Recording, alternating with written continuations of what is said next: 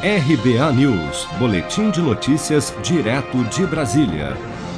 O presidente Jair Bolsonaro afirmou durante a sua live semanal nesta quinta-feira que tem a intenção de zerar o imposto federal sobre o diesel a partir de janeiro do ano que vem, mas que o governo ainda está buscando maneiras de reduzir o impacto da medida na arrecadação.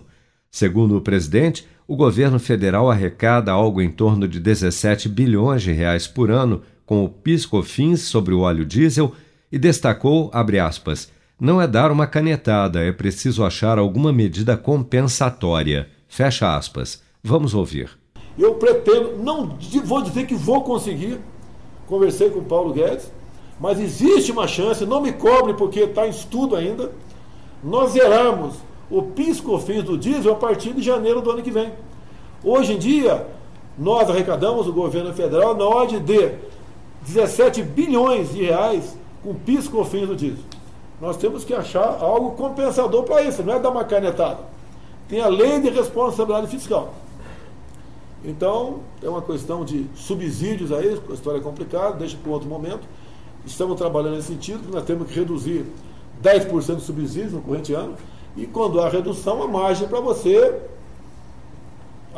pegar essa margem e fazer uma conta de chegada a outro local os 10% de subsídio dá de 15 bilhões de reais. Na TV Marchar, para tapar um buraco, 17. Faltam 2 bilhões, a gente vai se virar. Se eu conseguir esse subsídio baixar em 10%, são 15 bi, eu vou arranjar mais 2 bi e quero zerar o PIS/COFINS, o imposto federal do diesel a partir de janeiro do ano que vem. Deus ajuda que a gente consiga. Fica melhor para todo mundo. Não é uma promessa, é um estudo. Pode não dar certo, mas estamos fazendo o possível.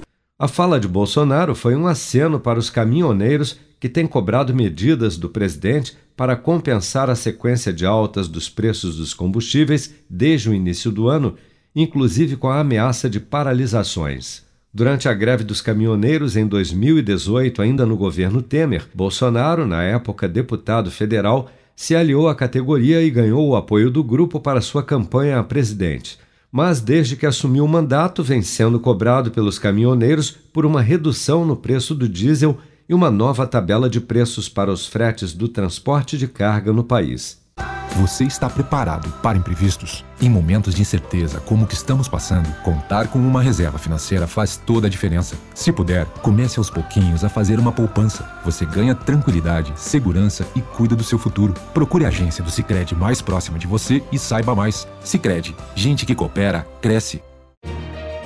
Com produção de Bárbara Couto, de Brasília, Flávio Carpes.